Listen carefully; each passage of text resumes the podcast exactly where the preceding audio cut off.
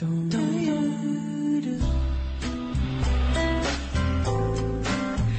老爷晚上好，晚上好，你们俩好，大家好。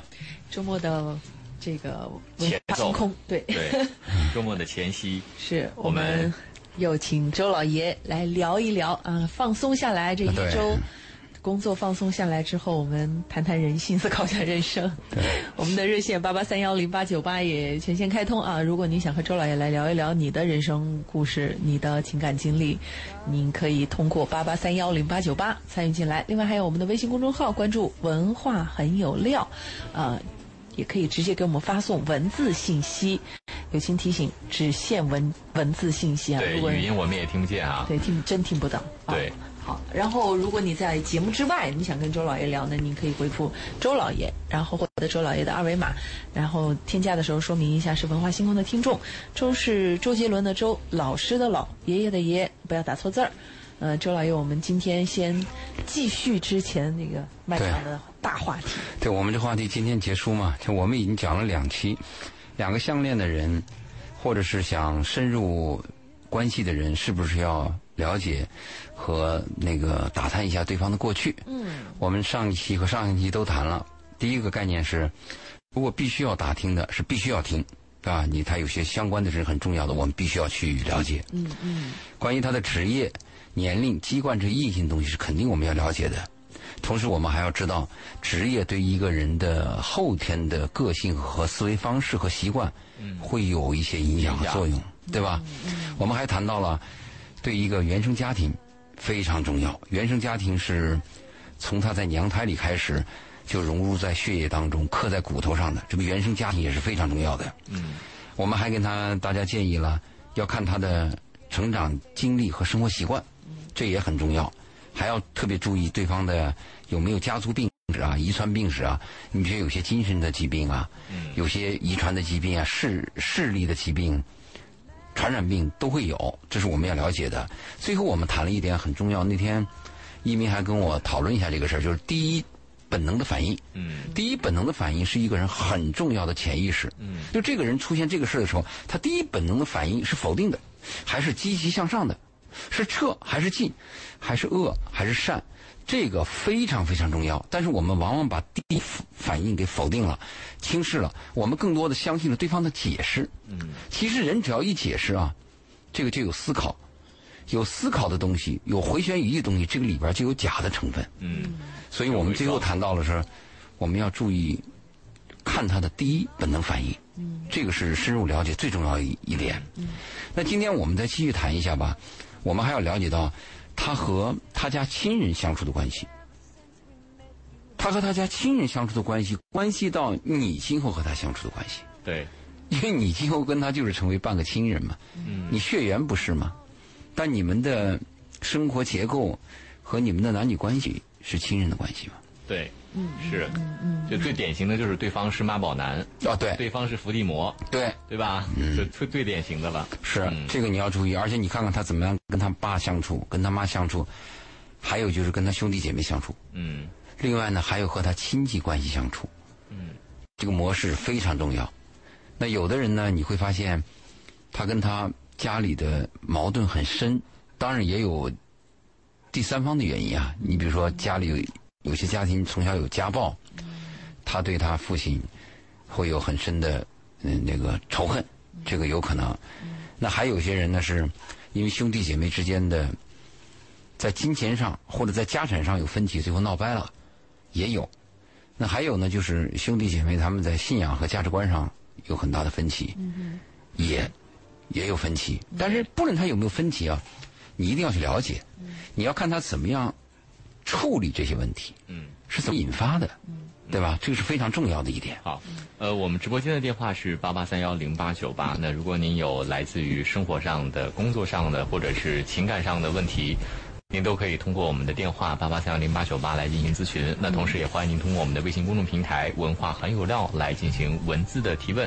我们接入今天第一位朋友的电话。呃，李先生你好，哎，你好，嗯，您有什么想跟周老爷分享？呃，周老爷，我想请教一个问题。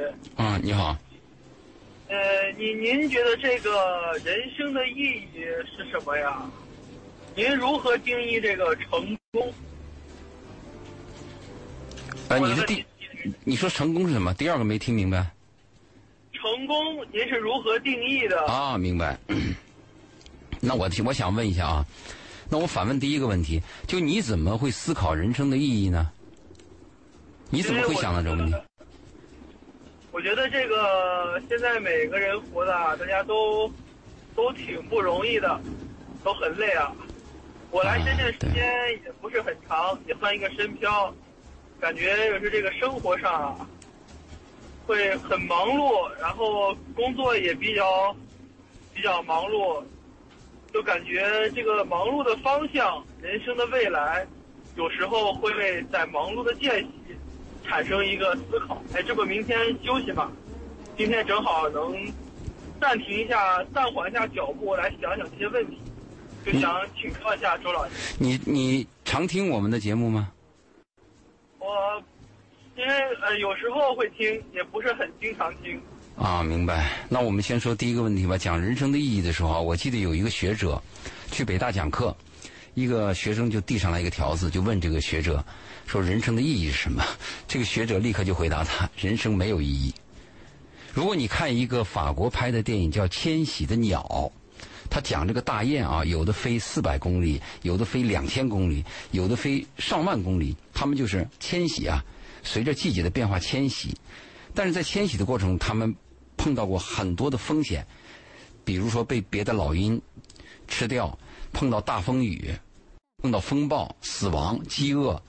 最后这个片子拍到最后的时候，他说了一句话：“他说这些鸟迁徙多年的这样迁徙啊，他们的目的只有一个，生下来活下去。”他讲的是一个鸟迁徙的鸟。那翻过来讲，那个学者当时跟这些大学生谈的问题是：第一句话是人生是没有意义的，就是生下来活下去，就跟一个病毒的繁衍一样。但是他后面加了一句话，他如果你的生活当中有目标，有了爱和被爱，你就有意义了。这个是我们我们被动的，你必须要有意义。比如说你你爹妈，比如说你爹妈，你爹妈很小的时候，他就把你养大，你就会有养育之恩。这个人和人这种动物啊，只要你相处，它就会有情感。嗯，你你所有养过宠物的人，不论你是养过一个鸟，养过一条狗，甚至你养一个小宠猪，你养一段时间，你都会有感情。哪怕你养那个小仓鼠，你都会有感情。所以这个人生的意义怎么讲呢？人生的意义，我的理解就是，他一定要有爱，有目标。那你说有些学生他从小他的目标就是我一定要考最好的大学，对吧？我们那个知道，我们有些创业成功的人，包括我们那个做做鹌鹑蛋的刘永好，他们家小时候就很穷，他的目标就是长大以后我一定要有钱。嗯，你只要有了目标，你就有了意义。还有一些老年人，虽然是已经退了休了，离开了社会，被社会淘汰，自己在家里边，但是他跟疾病做斗争，他也是有意义的。如果你在这个世界上没有爱的人，六亲不认，也没有目标，就像一个蛆一样的，每天就吃东西，维持自己的肉体蛋白，那就是我们认为它是没有意义的。就是你没有没有目标。当然，我们翻过来讲，这个目标大部分都是利己的，就是为了我自己能不能多赚一点钱，我能不能有更好的房子，这是百分之九十的人都是这样子的。对，那还有一小部分人，他就很伟大，他的目标不是为了自己，他有点拯救人类、帮助他人，那这个意义就更伟大了。但我说普通人的意义在哪里？只要你活在世上，有爱和被爱，有爱与被爱，你的生活就有意义。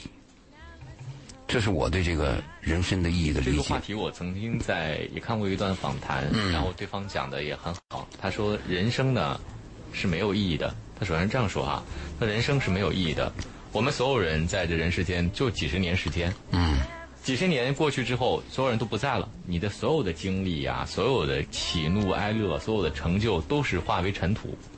人，你从这个很长的时间长河里看啊，每个人的人生就那么几十年，像浮有一样，有什么意义呢？有效时间更短。对，他说，但是人追求意义的过程就是人的意义。嗯，所以我他说，所有的人在他有限的生命当中追求了他觉得有价值的东西，比如说，有的人说我要建立新中国，对吧？嗯，有的人说我我要买部车，很低级也行啊。有的我要我要我要这个写写一篇什么《红楼梦》，嗯，写所有的东西，他们追求这些有价值的东西的过程的意义，就是他们人生的意义。对，所所以所以，呃，当时我就呃真的觉得特别睿智的，呃一段话。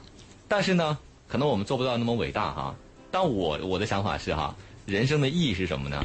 就是你来到人世间这几十年啊，你做的所有的决定，在你走的时候不后悔，哦，这个很难，这就是你人生最大的意义。就是我我我开心，一般人都是后悔的，嘴上说不后悔我。来这一辈子，我我觉得我是按照我的最理想的，我所有的人生节点，我都觉得没有什么可后悔的。嗯，这就是人生的意义。钢铁怎样炼成的？当你回首往事的时候，不因不因庸庸无为而后悔。对，你们都好文艺哦。其实我觉得人生最大的意义还是就把孩子带大是吧？每个人这个也很重要。每个人自己的，我觉得每个人的感受应该是不一样的。有些人会觉得他。他从小就找到了一个兴趣点，他人生最大的意义就是把这个兴趣点做到极致，做到他能力范围的极致。这可能对于，比如说很多的学者、专业人士，这就是他们人生的意义。但是对于还有一部分人来讲，他觉得生下来活下去，这就是人生的意义，延续后代也可以是人生的意义。我可能觉得我碌碌无为，但是我看到了我自己有孩子，我的孩子以后长大了，我还能有孙子，这也是人生的意义。就我觉得人生的意义，这是一个，我我个人觉得它是一个伪命题。每个人都有自己的人生，所以每个人都应该自己来定义。我的人生意义是什么，而不是去问别人，因为别人给出来的定义永远是别人的，不是你的。他其实问出这个问题是他潜台词是他认为人生没有意义。是是他觉得人生一般思考一般思考人生的时候，一般谈到人生意义的时候，多半都有一些悲观，有些难过。对，哎，看穿了什么，或者失望了什么，或者受了什么挫折。嗯。好，我们直播间的电话是八八三幺零八九八呢。如果你有这个感情或者是个人事务上的一些疑问，您可以拨打我们的电话八八三幺零八九八，呃，或者是通过我们的微信公众平台“文化很有料”来进行咨询。我们接入下一位朋友的电话，陈先生你好。啊，你好。嗯，你有什么问题？你好。你好。师爷好，周老爷好。你好，陈先生。我啊，我这样的，我跟我老婆结婚已经十一年了，现在这有有很大的问题，现在。就感情上面，那不是现在。你要结婚十一年有问题，一定是很长时间有问题了。婚姻的问题不是说今天发生，就跟癌症一样。如果你癌症得了，它的潜伏期至少在十年以上。是，现在就今年就可能就爆发出来了。因为我生了两个小孩，第一个儿子呢是他是一个自闭症的孩子，比较多动。他现在带了两个孩子也比较辛苦，加上我的家庭呢。我爸妈呢也不理解。自从他三岁诊断为自闭症孩子的话，他一直都不理不管，给他好像生了一个孙子给他，好像给他丢脸，一直不管，还一直骂他，骂我老婆，骂我儿子，所以搞到今天，他在我家庭已经没有地位可说的，所以他想逃离。他有跟我说过这个问题。你的问题就是他想逃离怎么办？是这个意思吗？是他想就想离了。他现在三月份的时候，他认识一个男的。对，问题在这儿，不会那么简单。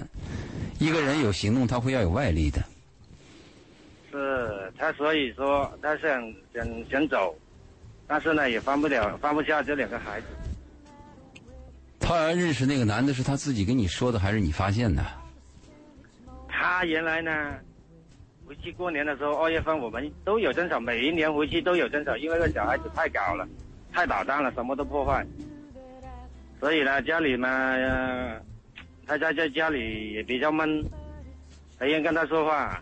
啊，到三月份的时候，我也不知道他怎么会认识这个男孩子。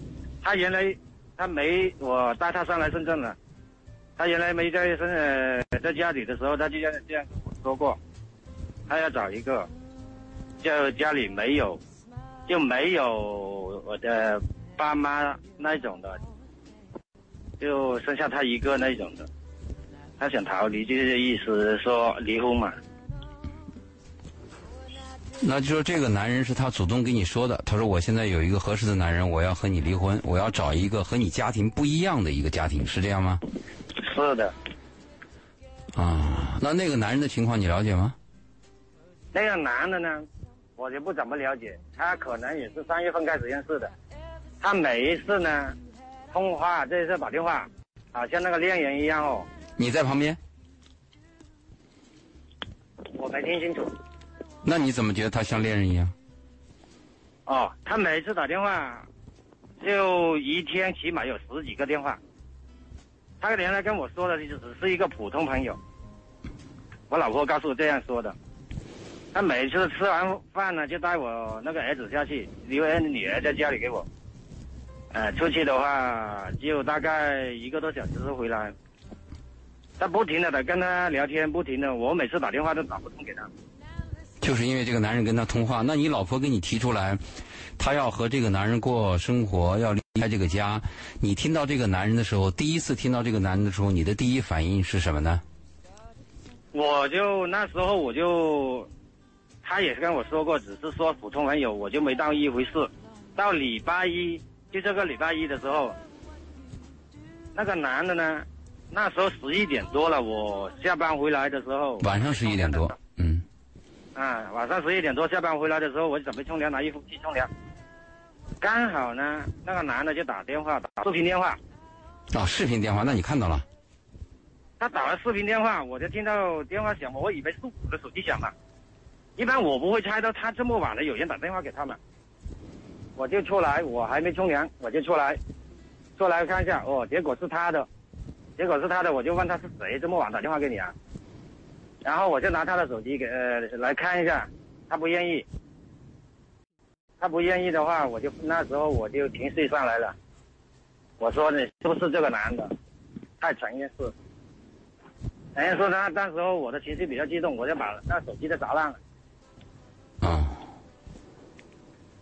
我我说我都跟他说了，我说你这样，因为你这边什么事情都没没去处理好。你怎么会这样对待我呢？我跟他说啊，我一向是，呃，在外面跑多辛苦都无所谓。你啊，你要千万不要呃把这个事情搞大，是不是？起码要把家里的事情处理好，你再再去怎么做都无所谓。我是这样理想的理解的。那你要最终解决这个问题啊，因为你的妻子她深受深受苦闷呐，你的你的父母经常责怪她呀。那你要把他带出来。如果你没有一个出路，你仅仅是给他讲这个道理，你应该怎么样？那他能做到吗？你要给他条出路啊！你说我把你带出来，离开这个家。我的我其实今年就是每一年很少在家里的，就是每一年回去过年都有这个问题。啊，你的说，你的妻子常年是跟你跟你在一起，只是过年的时候回家比较难受，是吧？是是的是的。啊。那你的妻子现在提出这个问题，你自己打算怎么办呢？我肯定不会同意啊！他现在这几天我跟他聊的时候，每天晚上我一般做物流的话，晚上比较回去比较晚，一般都十一点多、十二点钟才回去。一般我回去跟他聊的话，他现在聊的他，他的心呢，已经不在我这里了，就是说人还在这里。但是呢，他还是舍不得这两个孩子而已。我跟他给他分析了一段时间，说每个晚上给他分析，我说一个男人每一天每每一天每一个晚上都给你打电话，肯定是有目的的，因为他那个男的还没结婚，没从来没结过婚。你的妻子有多大年纪？三十多了吧？我已经四十二岁了，那个男的呢就比我小两三岁吧，没结过婚。妻子呢？你的妻子多大年纪？三十八岁，但那你怎么知道那个男的没结过婚？因为我跟他我的妻子呃跟他聊天嘛，跟他说嘛，嗯，啊，跟他说过这个事情，他什么都说给我听，他也会跟我说。他跟你说他跟那个男人的关系到了什么地步？你说他什么都说给你听，他有说这个吗？他只是说普通朋友啊，老是说普通朋友啊，他什么都呃连一个电话号码，因为那个男的呢那个电话号码尾是四个号呃后面那个三个号码，跟他的呢生日是同一天的，他觉得有缘分，用这个电话号码。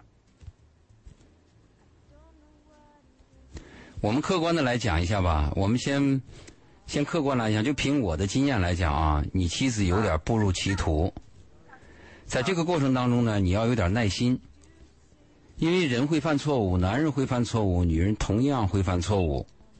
啊，一个有两个孩子的妈妈，一个三十八岁的女人，碰到一个未婚的男人，其实未婚的男人如果年龄大了以后，比那个结过婚的男人还危险。一般结过婚的男人正常。一直没有结婚、一直单身的男人，到了一定年龄以后啊，他一定是有些原因的。在这个问题上，你妻子她碰到的是一种风险。在这种情况下呢，应该给予帮助。你要有点耐心。你把他的手机那天砸碎了以后，后面怎么样了结这件事了呢？就是你跟妻子怎么交流的呢？就是机手机砸了就砸了，没有说再买个新的。是。我我我我把他手机砸了，把那个卡，因为那两张卡，他有两个手机，两个手机都砸了。两张卡的话，我就拿去打那个清单嘛，因为都是我开的户头嘛。打清单，看看看他的那个那个通话记录，都是他的，基本上都是他们两个通话，这基本上都没有没有我的的，很少很少一部分。嗯。我都说，我跟他说了，你刚才呃说那个问呃说那个问题给我解释了一下，我也跟他解释，我说一个男人差不多四十岁还没结婚，肯定是有原因的。我也跟他，因为我也经常听你的节目，我跟他分析了一下。他，你跟他分析完了以后，你现在和他谈到什么程度呢？现在的话，他还是一样啊，保持这个联系啊。就是又有电有新电话了吗？我又拿一台旧手机给他，但是新的呢，我就这个有他有微信的那一个呢，我就没给他，我就还没没去买。你有没有从我刚才的角度跟你妻子去谈？就是你是两个孩子的妈妈，我们要有责任。人生活当中会有一些闪失，会有迷茫的时候，在这个时候呢，我们应该克制，要以家庭为重，特别是。你要跟一个没有结过婚的男人去结婚，会有风险。任何一个家庭都有困难的时候，也许你跟这个男人现在这样处，是甜言蜜语，但是你跟这个男人真的结了婚，可能比我们现在的一半都不到。你要跟他谈这个问题啊。第二个，你要告诉他，就是你和他的历史，是任何人都不能替代的呀。他不可能再有两个孩子，他不可能再有这个二十多岁的青春和一个男人走过来啊！他一旦这步走出去啊，一旦走走错了，会很惨。这个惨不是他一个人呐，是他自己、他的孩子、你的孩子，包括你们的家庭，整个都毁了。这个你要跟他耐心的做工作，有必要的时候啊，应该找一些专业机构。你们俩共同去把这个问题摊开，咨询一下，让你妻子听到一个第三方的声音，因为你要跟他谈啊，是利益关系，他会认为你跟他是利害关系，你是因为了你的利益，所以才这样说他。如果你面对一个第三方相对比较公正的这么一个机构，跟你妻子做做工作是有必要的，但是你一定要明白，你妻子这一段一定会迷茫。一个三十多岁的女人，四十岁左右的女人。我碰到很多的女人，就在这个年龄啊，有点犯糊涂。当然，男人也男人也有犯糊涂啊。而且，但是有一个区别，这个女人一旦犯糊涂了以后啊，比男人要执着。对，他就把心付出去了。对，男人呢会在性的问题上跟着走，但是女人呢会在情的问题上跟着走，这有一个很大的区别。而且，女人一般红杏出墙以后啊，回头的几率少，回头的难度大。男人甚至就谈不到回头，他就是一个性出轨，他的家庭依然是保留的。所以在这个问题上，我的建议是这个：一个是你要跟他耐心谈；第二，你是不是要跟他找一个专业的机构？第三个还有个问题啊，我不知道这样做是否合适啊？啊啊是不是应该去了解一下这个男人，甚至要跟这个男人去沟通一下？但这个有风险，这个有风险。我昨天晚上啊，赵老爷，你听到我？我昨天晚上呢，我跟我老婆说了，我就拿我老我老婆的那号码打给他，他不敢接，他应该知道我回来。呃，后来后来呢，我冲完凉一点钟的时候，我就给他发信息，我说我明天打电话给你，你要接，但是他没回给我，那时候一点钟钟了，他今天也没回给我，所以我今天呢想，呃，跟周老爷是请教一下，要不要跟他打电话了解一下？最好不要跟男方来往，因为你们的问题发生在你和你妻子之间，最根本的问题是你妻子。但是有必要给这个男人一定的警告。这个警告你可以用你妻子的手机给他发条信息，你告诉他，你说我们成家不容易，我有两个孩子，我有一个孩子还是自闭症，自闭症就是半残疾的人，我们生活本来就艰难。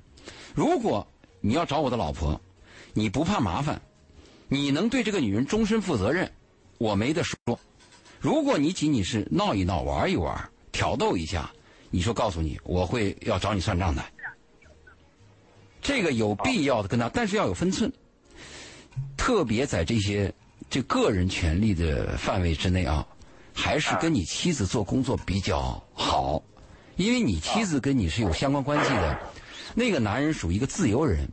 自由人，你只能按一般的公民对待，你不能说啊，她是我老婆，你跟我老婆怎么样，我就收拾你了。这个你没有权利的。就像这个我不会啊，就像我们很多女人一看自己丈夫有小三儿了，去打小三儿，这都是犯罪行为。你丈夫有小三儿，你打你丈夫可以，你不能打小三儿的。所以这个这个你要搞清楚。但你最近肯定是艰难，这是我提的第一个建议，第二个建议我都谈了。最重要的建议，是不是应该？跟你妻子共同去建一个第三方的中立机构，比如说很多他那个街委会啊、街道办事处啊，还有婚介中心啊，他有那个调解机构，你们俩一起去，你把你的苦闷，把你妻子的苦闷，在现场诉说，看看这些机构能给你妻子什么建议。嗯。这个我还挺推荐的，这个很重要。对，而且最好是你们俩一块儿去，不要说我给你找了个人，你去跟他聊。不要双方。一般家庭问题啊，他咨询一定要是夫妻俩都在比较好。嗯，然后我觉得周老爷这个建议实操性特别强，建议先用这一招看一看你妻子那边的状态会不会发生一些变化。陈先生，我们希望你顺利。嗯，好，我们这个半点的广告宣传之后继续回来，别忘了我们直播间的热线是八八三幺零八九八。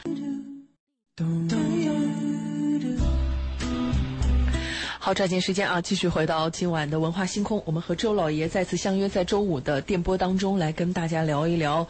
这个情感生活，呃，热线是八八三幺零八九八八八三幺零八九八，这剩下的时间不多了。还有就是我们的微信公众号，大家可以关注“文化很有料”，然后呢，直接跟我们进行留言回复，或者是回复关键词“周老爷”来获取周老爷的二维码。在节目之外的时间呢，添加周老爷的时候，告诉周老爷一声是文化星空的听众，啊，这个很关键。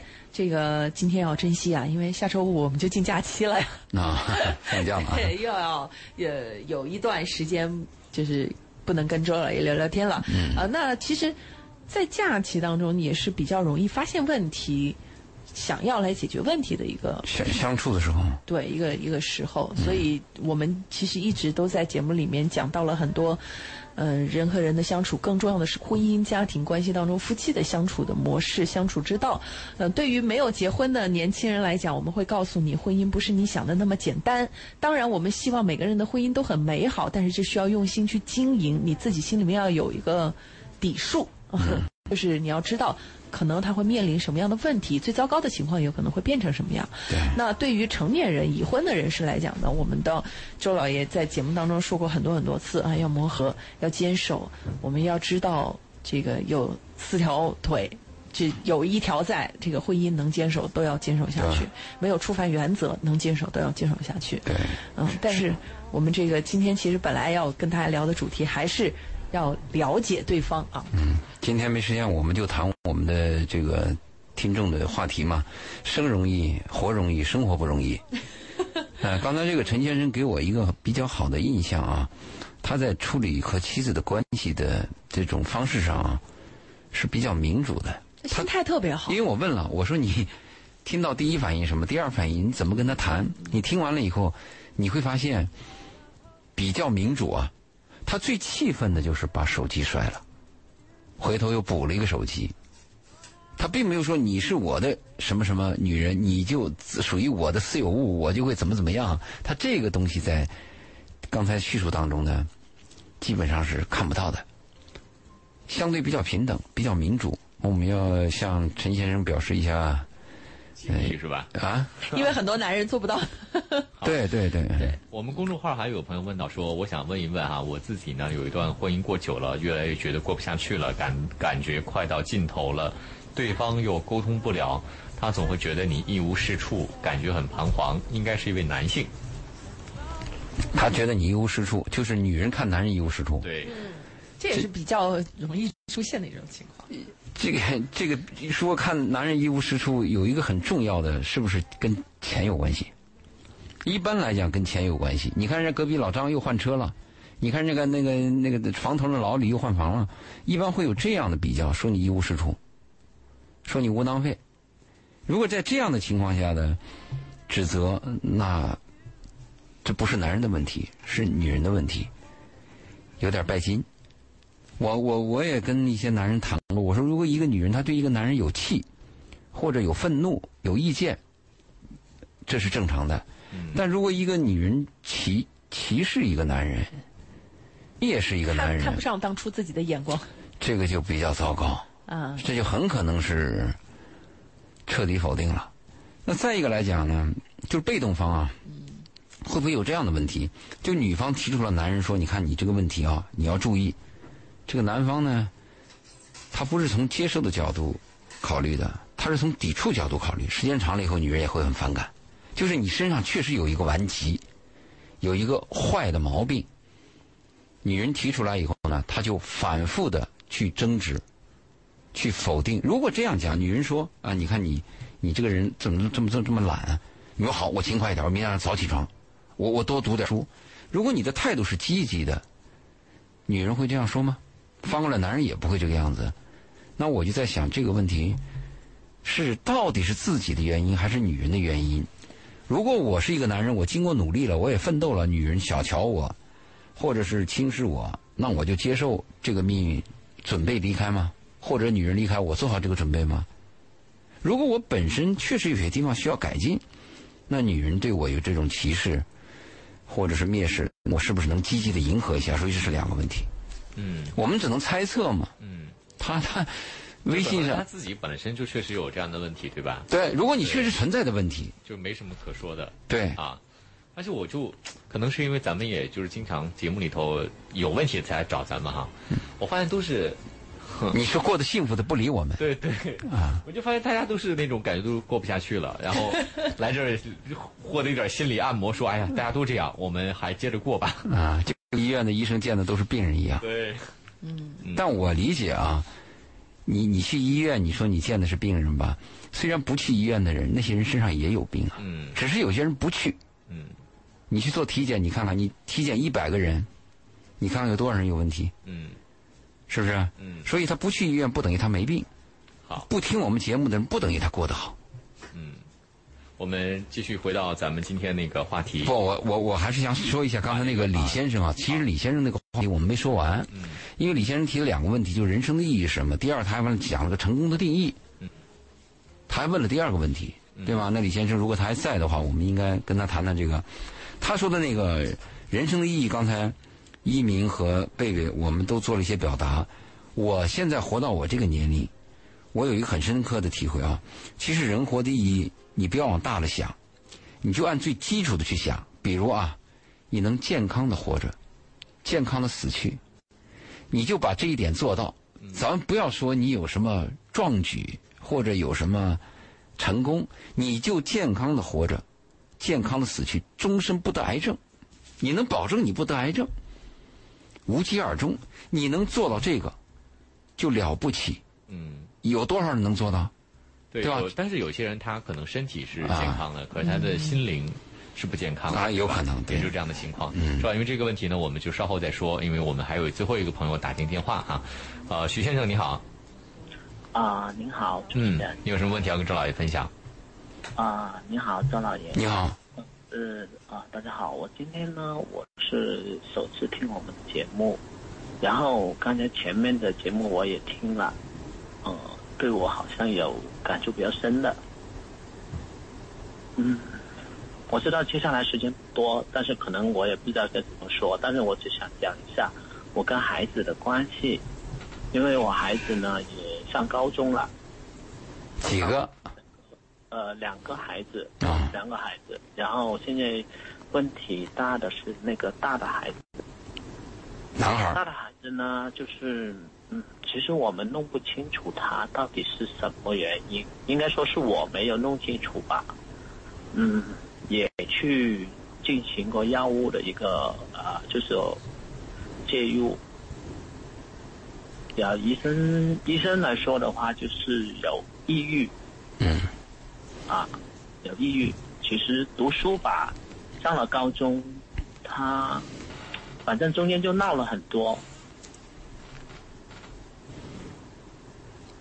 也不愿意去，就是说书他想读，但是又不想努力的那种。完了到了现在发展到就是不理我，不跟我说，呃，微信也好，QQ 也好，什么全部删除是男孩儿吗？啊。你这个孩子是男孩儿吗？删除你微信的呃，女孩子女孩儿，嗯。你跟你的妻子关系好吗？不好，对，这是我最关心的问题。我为什么问你这个问题呢？一般夫妻关系比较差的家庭，对孩子从小批判比较多的家庭，疏导孩子的、给孩子压力的家庭，这个孩子表现就是正常的，就是出现这样的孩子。根子在你和你妻子的身上。如果这个孩子从小快乐，父母给他爱，给他陪伴，对他有耐心，像这种现象出现的几率几乎为零。所以你解决你孩子的问题呢，根子是你和你妻子的问题，是整个家庭一个范范围的问题。也就是说，你这个包谷豆，同样的一个种子，我把它种在盐碱地里边，它是一种生长的姿态；我把它种在高山上，是一种生生长的姿态；我把它种种在一个肥沃的土地上，它又是一个生长的姿态。你的孩子一定是缺少爱，缺少温暖。你们家夫妻两个一定一定有一个人，就除了你们俩的关系恶化以外啊，一定有一个人对孩子的学习抓的还很严，甚至对孩子呢经常给予指责，甚至还有骂。我担心的是这样的情况发生，所以，呃，徐先生是吧？你谈到这个问题的时候呢，我就第一，就从我的经验和咨询来看呢，我第一就想到是父母的原生家庭造成这样结果。你要说从孩子上让孩子解决这个问题，几乎是不可能的。他徐先生可能现在呢，就是可能家庭的氛围他也管不了那么多了，他现在最关心的就是他的孩子怎么办，包括他跟孩子之间的关系怎么去改善。徐先生电话还能接通吗？嗯，对对对，啊呃就是你你 啊你你对你的孩子过去有没有过训斥？呃，对孩子有什么啊？因为这个去骂孩子骂孩子听到的效听到的效果好像不是很好。就是说你对孩子之前有没有打骂？有没有骂孩子？呃，就是说，因为有没有？你直接回答，呃打骂有过多不多？不多？啊，有没有说那种侮辱的话？就你这辈子就没什么出息了，你看看你这德行，有没有类似这样的话？啊，不会不会不会啊。那他妈妈有没有呃妈妈也不会，但是我在家庭里面就会让孩子以及全应该说全家人吧，我是那种比较啰嗦的人，给他们的眼里，其实实际就不停的说，不停的说，你很担心，不停的说。对对对，就是说家里面的一些小问题啊，只有我才会发现、看看到，你。你的孩子现在是把你拉黑了，但是你的孩子现在跟他妈妈的关系怎么样？嗯，其实我们两夫妻已经离婚了离婚了，呃就差还签字。没有签字，那不这不要紧，就是你的孩子现在跟他妈妈的关系怎么样？嗯，其实也不好，也不也不好，真的也不叫好。但是比你好。跟我不好都不好。其实阶段性，因为现在他已经就是说，他简直就是完全就不跟我说话，因为妈妈他妈妈已经不在家里面。啊，这样子，真是一个难过的家庭。那你你现在对孩子唯一能做到的，如果听我的建议啊，就是耐心的陪伴和给予他爱，听他倾诉，没有任何办法。如果你愿意陪多陪他，多拉他的手，经常和他在一起，他说任何事情你都耐心的听，而且听得很仔细，你接的那个点呢，是认真的，不是应应不是应付的，是认真的，同时给予他爱。这是你唯一能做到的。可是当前就是说啊，其实，诶，到到现在这个时间来说，应该最近已经超过一个月的时间了。他是连一句话都不会跟我说。好在现在就是说没有学校是还没复学，完了呢，就是说。诶，跟他弟弟在这里有什么，他让弟弟传达给我。就是妈妈不在家，你带两个孩子。因为时间关系呢，我必须要打断你们了。徐先生呢，您可以在微信当中搜索我们的公众号“文化很有料”，然后回复周老爷，就会弹出周老爷的微信，然后你们可以私底下再沟通你们的事情，看看能不能有什么找到新的解决方案。嗯。那大家也是一样，如果要找到我们的嘉宾的话，也可以在我们的公众号“文化很有料”当中呢回复“周老爷”这三个字，就会弹出他的微信二维码了。对，周杰伦的周，老师的老爷爷的爷，不要打错字，然后就说文化。添加对添加说说一下文化新闻听众，我们下期节目再见。好。